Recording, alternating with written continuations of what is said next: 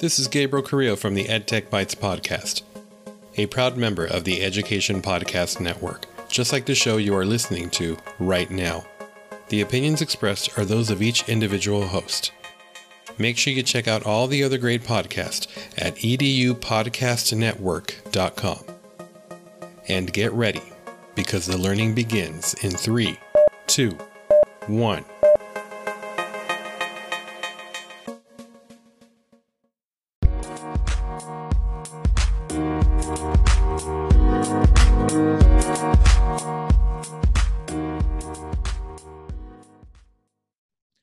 Hello again, everyone, and welcome to another episode of the Reimagined Schools podcast, a proud member of the Education Podcast Network. I'm your host, Greg Goins, and my special guest today is Brian Aspinall, a best-selling author, speaker, and innovator in the area of STEM education. Brian is an educator, three-time TEDx speaker, coder, and consultant as an internationally recognized thought leader in digital skills education. As a recipient of the Canadian Prime Minister's Award for Teaching Excellence, Brian empowers educators to achieve more in the classroom using modern teaching tools and technology. He's also the author of two fantastic books. The first came out in twenty seventeen, titled Code Breaker: Increase Creativity, Remix Assessment, and Develop a Class of Coder Ninjas.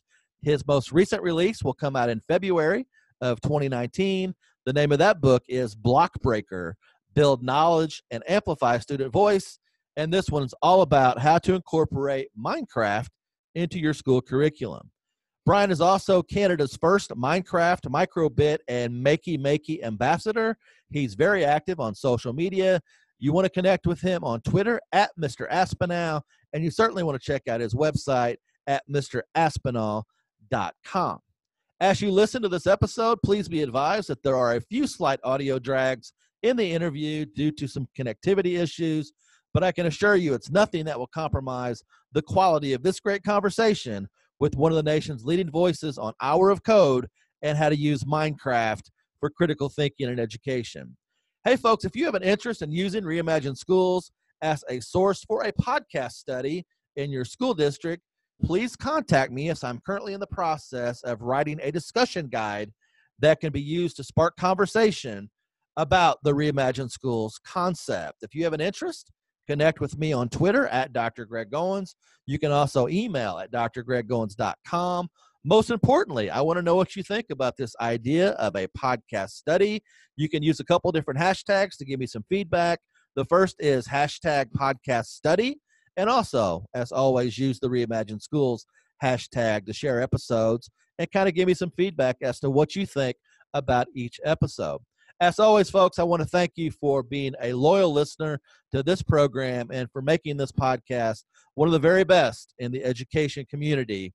And as always, folks, I want to thank you for your time and efforts in what you do to create a difference in your school. So I hope you folks enjoy this episode with Brian Aspinall on this edition of the Reimagined Schools podcast.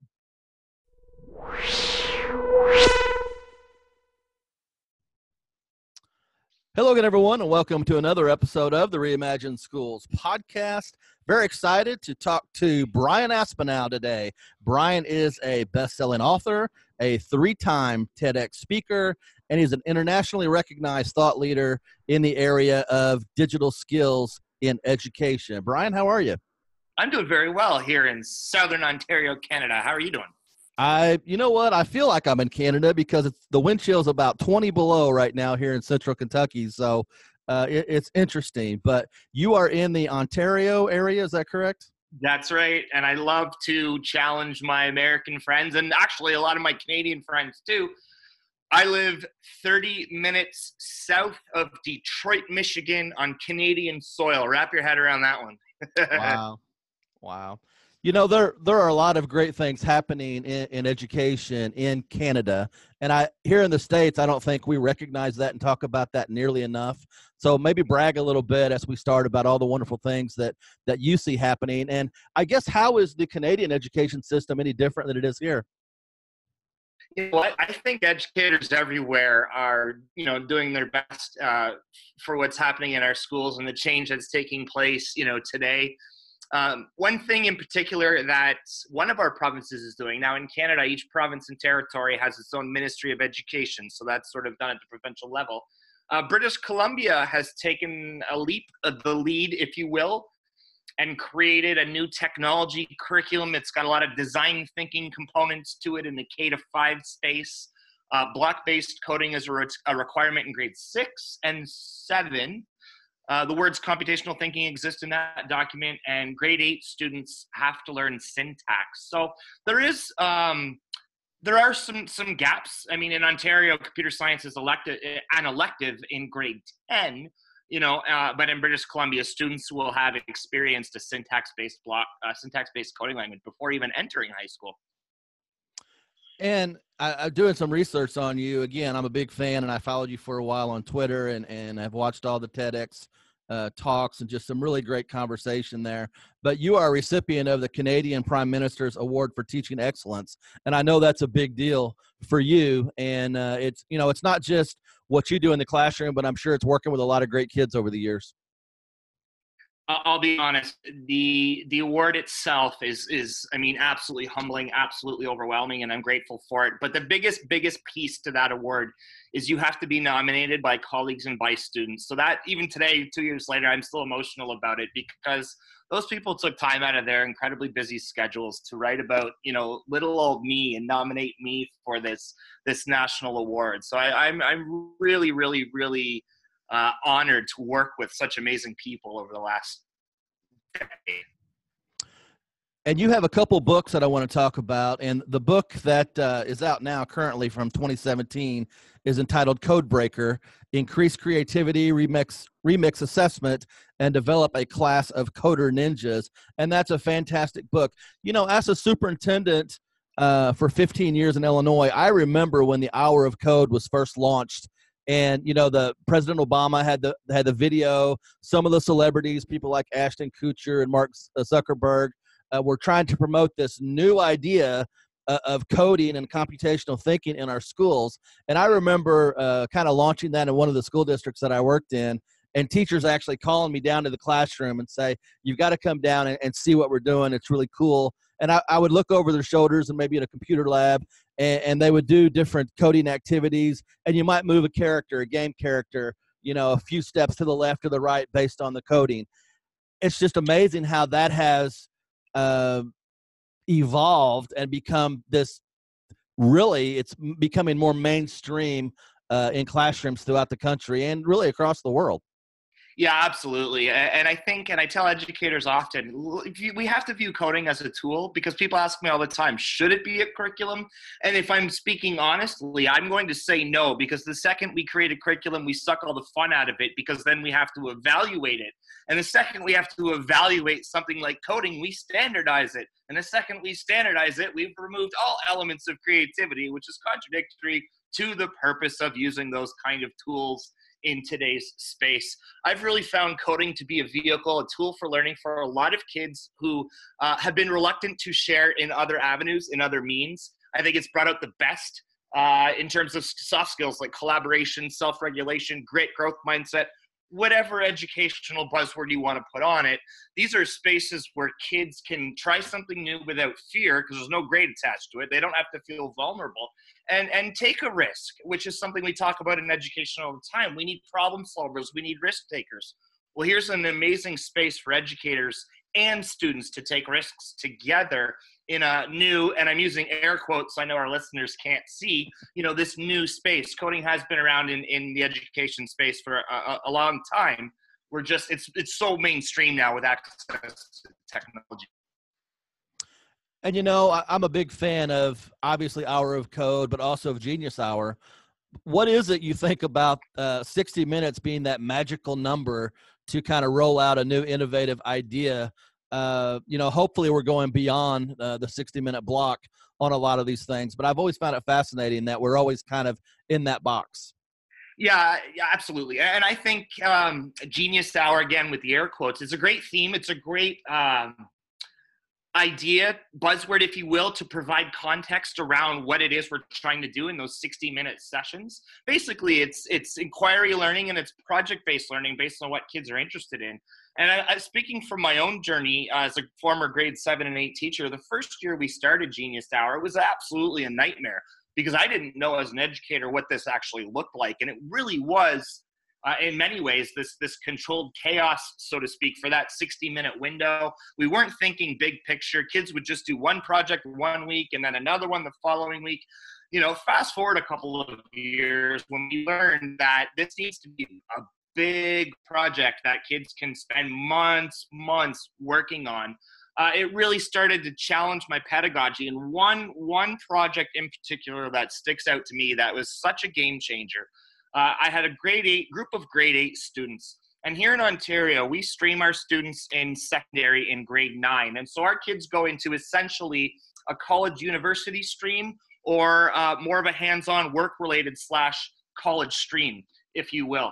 Uh, and so I had a group of boys that approached me and said, we really want, you know, to, to take apart a lawnmower motor. We're going to take auto shop in high school. We come from a line of mechanics. I thought, yeah, what the heck? I'm good with it if the principal's good with it. Because in elementary school, bringing in motors with gas, oil, et cetera, et cetera, et cetera, all those pieces. He said, yeah, I'm all for this. He was a very progressive administrator. And so we let these boys work on this lawnmower motor and take it apart. But what really, really, really stuck out for me in that experience was the curriculum that they were engaged in, I began to recognize. So I started to move myself from this curriculum, you know, delivery driver, so to speak, to more of the curator role. And so as I'm watching these kids take apart this motor, I realized that one of them had made a comment about the size of the blade being something like eleven inches. And I said, well, what does that mean in terms of the circumference of the actual lawnmower deck? Well, believe it or not, grade eight measurement here in Ontario is circles. So now I've got references to pi and what that means, you know, three point one four, the distance across versus the distance around. And then they're asking me, why does it say five W thirty on the oil cap? And now we're talking about particle theory and viscosity. And guess what? We study flow rate in grade eight science. So I'm hitting on all these curriculum expectations that these kids are demonstrating a mastery of. And I thought, wow, they absolutely get it. And that's when I realized that Genius Hour, we sort of removed the term Uh, and tried to implement this approach in everything that we were doing. I saw more value in those sixty minute periods where kids are taking apart motors or playing guitar or learning to code, and in the lessons I would structure in forty minute lessons throughout a regular school day. Yeah, and I, I think that's great stuff, and, and certainly needed uh, as we try to get kids to be more Uh, engaged in critical thinking and using creativity. Um, you know, I think uh, it, it's a simple concept today, but I think back to when I was a first year teacher back in nineteen ninety-five, how difficult it was to do something as simple as creating your own website. I mean, if you didn't know high level H T M L, there was no way that you could do hardly anything in terms of building a website. And now, you know, in the, in the fifteen minutes we've talked, I can go to Weebly or Wix or any of these free sites, and I can have a website up in, you know, ten or fifteen minutes. It's just incredible how in that short period of time, things have changed that drastically. I studied computer science. Um, how I ended up in a grade five classroom is way beyond me, uh, but I'll never forget my first grade seven and eight classroom and, and doing some coding stuff with them in the mid two thousands and thinking, literally graduated from the faculty. I got thirty thousand dollars in student loans, and we're doing in Scratch right now what I did in my whole third year. Talk about Scratch a little bit for those maybe aren't familiar with it. Yeah, absolutely. So Scratch, I was really proud to see this year, Scratch was announced as I think the seventeenth most popular programming language in the world, and that's It, totally in part due to education, because educators are using Scratch. Scratch is a, a block-based coding program, and what that means is that people who are uh, working in that in that space don't have to write syntax. I always say, as a former grade seven and eight teacher, I didn't explicitly teach computer science. I did teach writing, and so kids had to write the English language accurately, and of course, my students would create spelling mistakes, so there wasn't a chance I was going to uh, allow them to program in something like Python or Java or C plus plus, because they would lose sight of the task if they're trying to debug a missing semicolon. Perhaps the task was about creating a math simulator. So what I love about Scratch is it's like linking puzzle pieces together to create a set of instructions, like a recipe, to move the characters around the screen. Built by educators, for educators, so we remove the, uh, the, the liability, the fear, if you will, about student privacy and, and student data and, and those pieces, because it's not a corporate entity. They monetize in different ways because it's from, you know, M I T University down there. So beautiful uh, block-based programming language that allows kids to engage in the concepts, the theories of computer science while creating apps and games to demonstrate content for learning in any subject area, including phys ed. And, you know, I, I love the conversation about, uh, about coding and, and all the benefits, but have you had any conversations or had any um, interaction with people talking about the impact of A I and how artificial intelligence may make a lot of these coding jobs obsolete? You know, maybe, um, you know, I don't know when it's going to be, but things move at such a rapid, rapid pace. And, uh, you know, I can see a lot of things already taking place with A I that kind of make you stop and say, you know, look out, what's next? Absolutely. I mean, we're going to get a place where software writes software. It's inevitable. And I say that with my young people, but of course th there's a transition and an evolution there. We need to, uh, we need to have that skill set of, of industry people creating those, those apps that will then write software. Um, but another piece in the short term, we talk about preparation for the next in education all the time. As a grade eight teacher, I was always told, part of my job is preparing kids for high school and the narrative of preparing for post-secondary and preparing for the workforce and et cetera, et cetera, et cetera. I think, and like you mentioned, with the world changing so rapidly, it, it's naive to think we have any idea what the future holds. And so providing a skill set to our young people that prepares them for anything is better than preparing them for where we think they might go. The coding piece to that conversation. Today, it's just a new way, a new fluency to build some of those skills. Is every kid in my class going to be a professional coder? Absolutely not. Every kid in my class isn't going to be a professional author either, and that's not why I teach writing. Yeah, and I think that's well said. I think there's a place for a lot of different um, opportunities for kids to learn problem solving, critical thinking, and, and coding certainly falls into that category. I'm also fascinated with this um, I'll call it a movement still uh, for STEM or STEAM education. And a lot of people still don't understand, you know, how that should be applied or can be applied. Again, it's another what I call a one-off. You know, we're going to do just like uh, Hour of Code or Genius Hour, we're going to do an hour of STEM when really it should be incorporated into everything you do. I completely agree. Uh, I've actually heard Uh, this statement said before, you know, uh, talking about coding in Scratch, and I heard somebody say, oh yeah, Scratch, we did that, you know, or Hour of Code, we did that, as if it's uh, a checklist item. Um, I also think some of our newer teachers are getting caught up in some of the bandwagon hopping and, and saying and doing these things uh, so that they can drop it in an interview, because every, you know, te getting a teaching job here in Canada particularly is, is, is challenging, as it is in a lot of places.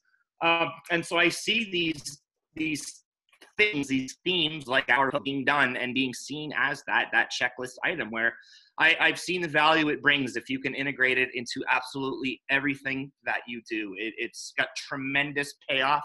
And being honest, in the beginning, I thought, wow, this is going to take a lot of work. But what I've learned is if you do it properly and use the appropriate technology, it actually created time for me to consolidate with students in my classroom. Rather than standing at the front of the room and lecturing for thirty-five minutes, I can conference just about everybody uh, on any given school day because they're so engaged in their own projects. My guest today is Brian Aspinall. Uh, you can find him on Twitter at Mister Aspinall or on the web at Mister Aspinall dot com. He has a great book out called Code Breaker. And Brian, you have a new book coming out in twenty nineteen. The name of that book is Block Breaker, Building Knowledge and Amplifying Student Voice. And with your math background, I love this concept of incorporating Minecraft into the daily curriculum. Can you talk about that a little? Oh, I would absolutely love to. And for starters, um, both Code Breaker and Block Breaker, although technical in nature, I, I sort of have written, as you know, are familiar with Code Breaker, my educational philosophies into it, uh, and supporting some of those ideas with examples, classroom examples using both coding uh, and Minecraft. And so the second book is not a how-to Minecraft in any capacity, but it does have a lot of uh, Minecraft lessons, themes, and ideas in them. Uh, I do write about the idea of Minecraft being what Seymour Papert once described as Mathland, a place where we can immerse kids into a digital world where they can think critically, collaborate while creating content. Um, one of the big stories I start in the book with, I'm giving a lot away, no one's gonna buy it. One of the stories I begin with is, is an autistic, a student with autism. I'm careful with my labels. I've said autistic student before, and, and I've I've been educated on, on appropriateness. A student with autism came to my classroom in grade eight, and so that would have been his tenth year in elementary school, I E P, learning disability, mainly nonverbal. Um, and because of autism, compliance wasn't his thing, nor was initiative, or at least the way in which we evaluated those skills. The system did not allow him to feel success. Uh, long story short, he excelled so incredibly well with Minecraft, it became his portfolio for learning. And I think, hope, we were the first school to write Minecraft into his I E P as a tool for learning. He could demonstrate um, potential and kinetic energy by building Rube Goldberg machines. He demonstrated geography by building wetlands. He did uh, history by reenacting events that happened in our own community. He did all of his math because we considered one Minecraft block as a cubic meter. So volume, surface area, measurement. He was able to do growing patterns by building them in Minecraft. Uh, during the Olympics, he was able to build the flags. And then we started to do, for data management, we were tracking the medal counts per country. And he was able to put that on signs in Minecraft. And Minecraft became his massive, massive portfolio, which is absolutely phenomenal. A big piece of this now, it challenges us, is how do we evaluate that context? How do we evaluate that experience? I now have to quantify what this student with autism has done. This brilliant work in Minecraft, I have to now put a number grade on. So I speak a lot in Block Breaker about rethinking assessment and evaluation, because we scaffold everything we do on a daily basis. And then we often uh, gravitate back to simple evaluation methods, often for the sake of time. I'm guilty of saying I need a math mark, which ultimately meant I was giving a quiz because I could hammer it out quickly. And that's, you know, contradictory to the idea of differentiation. And, and you know, again, I, I think that's, uh, you know, one of those things that kids are passionate about. You think about gaming. You, you know, I look at all these kids, uh, you know, kids and adults playing games, whether it be Fortnite or where, whatever the case may be. Uh, I have uh, some nephews that are really young, you know, six, seven, eight years old, and they're wanting to create their own YouTube channel so they can, you know, talk about gaming.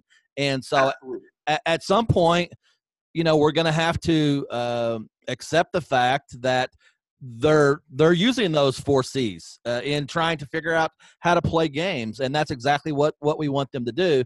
But maybe this is a better way of doing it than, you know, putting them in in straight rows of desk and and talking about what they should do. Let's let them bring in their passion and interest in the classroom. And you hit it right on there, one hundred percent. The idea of having kids create a YouTube channel, you just triggered an, an idea in my mind. It's I've always struggled with the data management strand of my math. And early in my teaching career, I taught math in isolation. I followed a textbook and we didn't really overlap things that we did. And so when it was data management time, it typically meant let's make a survey and I'm gonna send my kids in the hallway and they're gonna ask other classes about information and they're gonna organize the data, collect the data and display the data. That's basically what the curriculum still reads today. And we're all aware that Google Forms is capable of doing my entire strand of data management. Um, but the idea of having kids create their own uh, data set, I think, is what's crucial. And your example of starting a YouTube channel, there is so much opportunity to talk about data management and number sense and bias, advertising, how do we generate likes, move into the geography space. Where are hits coming from? I can track refer links. Where? Why is somebody in Sri Lanka on my YouTube channel? Let's figure out what's happening there. There's some overlapping themes. What food, what culture do they have in that country? It, it, like it just continues to go on and on and on, based simply on an idea that a kid wants to make a YouTube channel about something like Minecraft. And, and what amazes me is, you know, I, I, I watch my, my, my nephews watch other kids' YouTube channels, and I'm like, what are you doing? And they're like, I'm learning how to play this game better. So, I mean, it's just like us. If we want to im- improve our professional practice, we go to a conference, we buy a book, we listen to a podcast. These kids have already figured out that, you know, if uh, if Brian in Ontario has mastered whatever game, I'm going to go to his YouTube channel and figure out how I can get better. And that just blows my mind. I mean, that we have to bring that thought process into our schools. I completely agree, one hundred percent. And, I mean... being a you when you ask our young people, what do you want to be when you grow up? YouTuber is a thing. Like, that is a new profession. And, you know, it's, it's the odds of that happening to, for our young people is significantly better than, say, I want to make it into the N H L, which I hear a lot with my grade seven students. I want to be a hockey player. Great. There's a chance. Is it, is it a great chance? I'm not so sure. But if a kid says, I want to be a YouTuber, in the, in the world in which we live, that is highly, highly plausible. And you are uh, Canada's first ambassador for Minecraft, Microbit, and Makey Makey. And for, for folks out there listening that maybe aren't familiar with Microbit and Makey Makey, can you give us a quick rundown of what those are and how they can help you in the classroom? Yeah, those are our phenomenal, affordable STEAM physical computing devices uh, that provide a blended learning experience.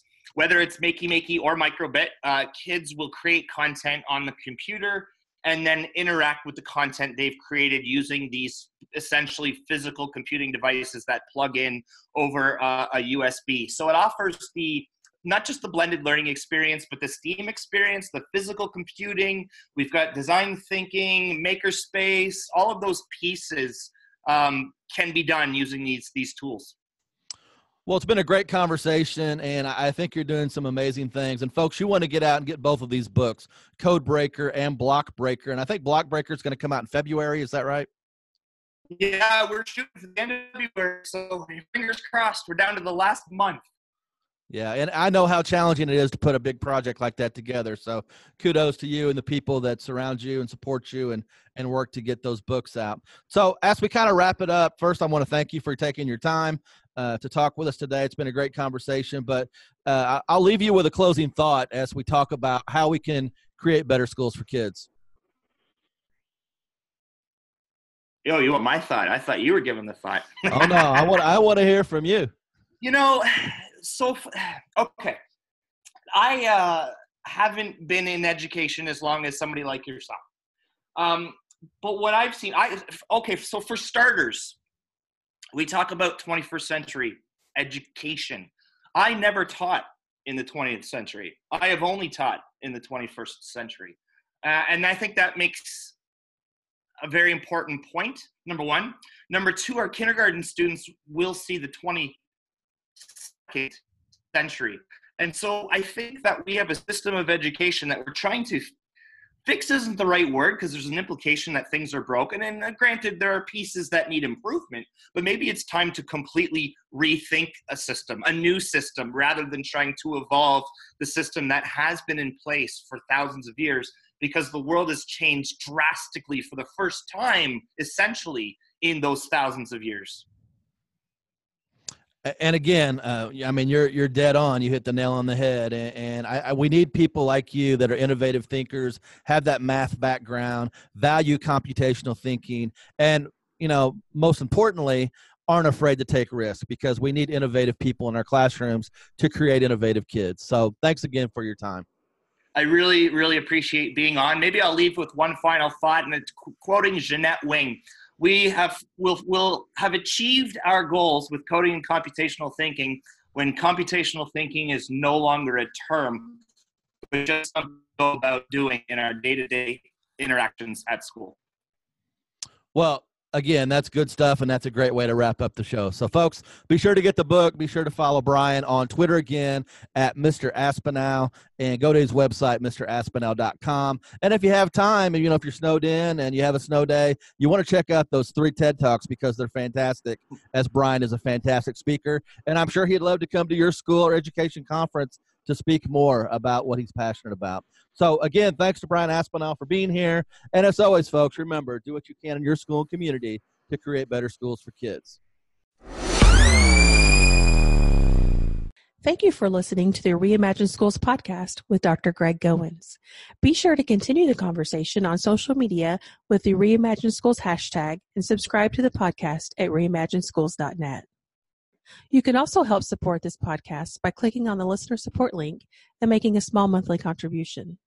Contact Doctor Greg Goins today to invite him to speak or present at your next education conference or professional development day. Please send inquiries to d r greg goins at gmail dot com or on Twitter at Doctor Greg Goins.